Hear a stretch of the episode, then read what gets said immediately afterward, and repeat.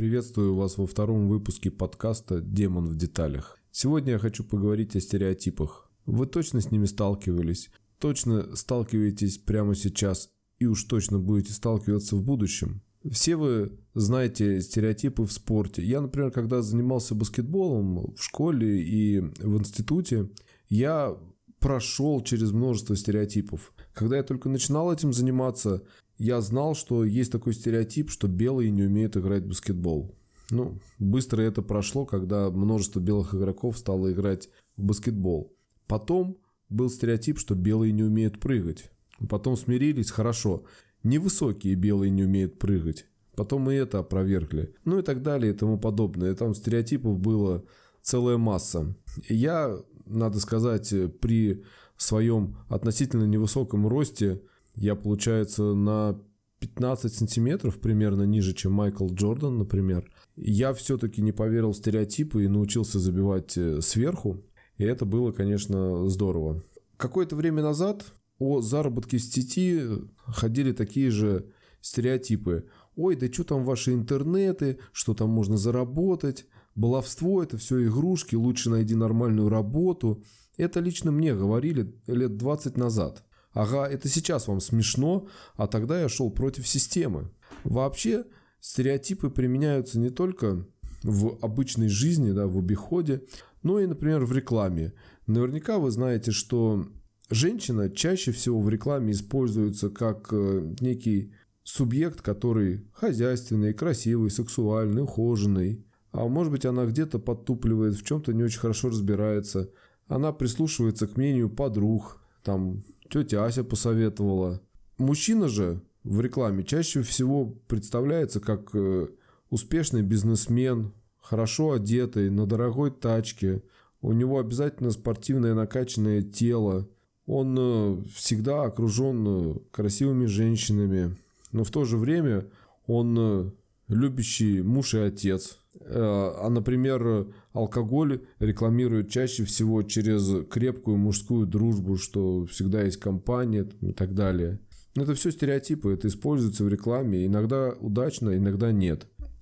Также хороший пример использования стереотипов в рекламе – это реклама компании Nike в преддверии Олимпиады две тысячи четырнадцатого года в Сочи. Они сделали рекламную кампанию под названием Nike Just Do It, Play Russian. Стереотип заключается в том, что в России живут сильные духом люди. Там, естественно, в рекламе суровые зимние условия, крепкие мужчины и уверенные в себе женщины, суровая зима не оставляет других шансов, кроме как победить за счет невероятной силы духа, за счет стремления к победе любой ценой. Российская действительность, она закаляет людей, делает их сильнее. Ну и, соответственно, позволяет им играть по-русски. Ну, по-моему, отличный пример. Среди неудачных примеров рекламы со стереотипами вспоминается реклама альфа-страхования, когда они, если помните, использовали слоганы типа «Купил немку? Застрахую ее быстро и без прелюдий». Или «Американки любят большое каско». Естественно, их тут же обвинили в сексизме, куча жалоб посыпалась. Ну, это у них не пошло все не так хорошо. А теперь хочу прочитать вам откры... отрывок из книги Малкольма Гладуэлла «Сила мгновенных решений» о том, как стереотипы, устоявшиеся столетиями, наверное, даже, могут меняться благодаря, ну, по сути, случайности и благодаря характеру. Итак, в начале своей карьеры профессиональный музыкант Эбби Конант жила в Италии, где играла на тромбоне в Туринском Королевском оперном театре. Было это в восьмидесятом году. В то лето она претендовала на одиннадцать вакансий в различных оркестрах по всей Европе. Но ответ она получила только от одного – Мюнхенского филармонического оркестра. «Дорогой господин Эбби Конант». Так начиналось письмо. И эта ошибка в обращении должна была бы сразу насторожить Конант. Прослушивание состоялось в Deutsche Museum в Мюнхене, поскольку здание филармонии еще строилось. Было тридцать три кандидата, и каждый исполнял фрагмент, находясь за занавесом, так что отборочная комиссия не могла видеть претендентов. В то время такие прослушивания через занавес были в Европе редкостью. Однако один из претендентов, один из претендентов был сыном музыканта Мюнхенского филармонического оркестра, поэтому ради объективности было решено провести первый тур вслепую. Эбби Конант выступала шестнадцатой. Она исполнила кон- концертино для тромбона Фердинанда Давида «Конек» на всех прослушиваниях Германии и допустила ошибку, скомкала ноту соль. Решив, что провалила прослушивание, она пошла собирать вещи, чтобы ехать домой. Но комиссия решила иначе. Исполнение Конант их потрясло. Прослушивание – это классические случаи тонких срезов. Опытные музыканты говорят, что могут оценить профессионализм исполнителя почти мгновенно. Иногда после нескольких тактов, а иногда буквально с первой же ноты.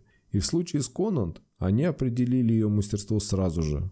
После того, как она покинула зал для прослушивания, музыкальный руководитель Мюнхенского филармонического оркестра Серджу Челибидаки выкрикнул: «Вот кто нам нужен!». Остальных семнадцать исполнителей, ожидавших своей очереди, отправили по домам. Кто-то пошел за сцену, чтобы найти Конант. Она вернулась в зал прослушивания и, выйдя на сцену, услышала: «Was ist das? Sacra die meine Götter um Gotten Willen!».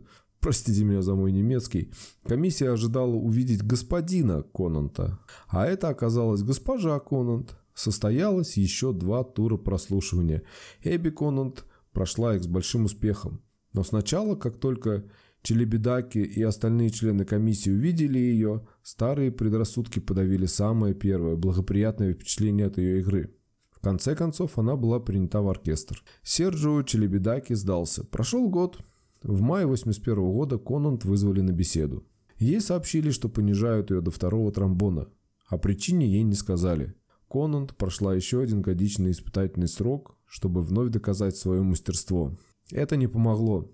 «Видите ли, — откровенно сказала ей Челебедаки, — на партии первого тромбона нам нужен мужчина». У Конант не было другого выбора, кроме как обратиться в суд. Если говорить коротко, оркестр утверждал: истица не обладает необходимой физической силой, чтобы возглавить секцию тромбонов. Конант направили в легочную клинику Геттингена для проведения тщательного обследования. Она дула через специальные аппараты, у нее взяли анализ крови на уровень поглощения кислорода, она прошла обследование грудной клетки. Ее результат оказался выше среднего. Медсестра даже спросила, не занимается ли она легкой атлетикой. Дело затягивалось. Оркестр утверждал, что недостаток дыхания у Конант явственно слышен, когда она исполняет знаменитое соло на тромбоне из реквиема Моцарта. Но приглашенный дирижер во время этих концертов говорил о Конант с особым восхищением. Было организовано специальное прослушивание в присутствии специалиста по игре на тромбоне. Эбби Конант исполнила семь самых сложных пассажей из произведений для тромбона. Специалист пришел в негодование, ведь оркестр утверждал, что Конант ненадежно и непрофессионально, а это было неправдой. Спустя восемь лет ее восстановили в партии первого тромбона. Но тут началось новое сражение, которое продлилось еще пять лет, поскольку оркестр отказался платить ей наравне с коллегами-мужчинами. И она снова победила. Она выиг... выигрывала... каждый новый иск, потому что выдвигал аргумент, который Мюнхенский филармонический оркестр никак не мог опровергнуть. Серджио Челебедаки, человек, жаловавшийся на ее слабые способности, прослушав в ее исполнении концертино для тромбона Фердинанда Давида, в момент полной непревзятости объявил: «Вот кто нам нужен», и отправил всех остальных тромбонистов восвояси. Эбби Конант помог занавес. Сейчас в оркестрах много женщин на «неженских» в кавычках инструментах. И все это благодаря прослушиваниям за занавесом, что стало нормой. Вот видите, как бывает. От стереотипов не выигрывает ни одна из сторон. Не те, на кого навешивают, навешивают какой-то стереотип, не те, кто навешивает этот стереотип. Сейчас некоторые люди, узнав о том, что я хочу записывать подкасты и больше того, мне это нравится, сказали, что зачем это кому-то нужно? Кто сейчас будет слушать подкасты, когда есть YouTube, когда можно прекрасно обойтись YouTube? А если еще учесть тот факт, что я сам лично году в две тысячи шестом-две тысячи седьмом занимался подкастами, вел свой подкаст, и получается году в две тысячи восьмом, наверное, я уже закончил это делать. Вот он, зараза, стереотип. Я надеюсь, что вы-то, Те, кто меня слушает, этому стереотипу не подвержены, ну, потому что вы слушаете подкасты, и в частности мой подкаст. И я сейчас в режиме самоизоляции, я, можно сказать, подсел вновь на подкасты. Когда я совершаю прогулки, чтобы ну, не закоченеть и совсем не одеревенеть дома, я слушаю подкасты, я не смотрю YouTube-ролики, я не читаю книжки, потому что во время ходьбы читать не очень удобно. Раньше я слушал аудиокниги, а сейчас я подсел на подкасты. Это более живой формат, это более актуальный формат. И мне было бы очень интересно услышать в комментариях ваше мнение о том, какие стереотипы нас окружают, с какими стереотипами вы сталкивались. И если вы сталкивались со стереотипами, которые удавалось как-то обойти, как-то изменить отношение людей к чему-то или к кому-то, я бы с удовольствием это услышал, а мы бы это обсудили. Давайте не будем заложниками стереотипов. Всем хорошего настроения, здоровья и скоро будет новый подкаст. Всем пока.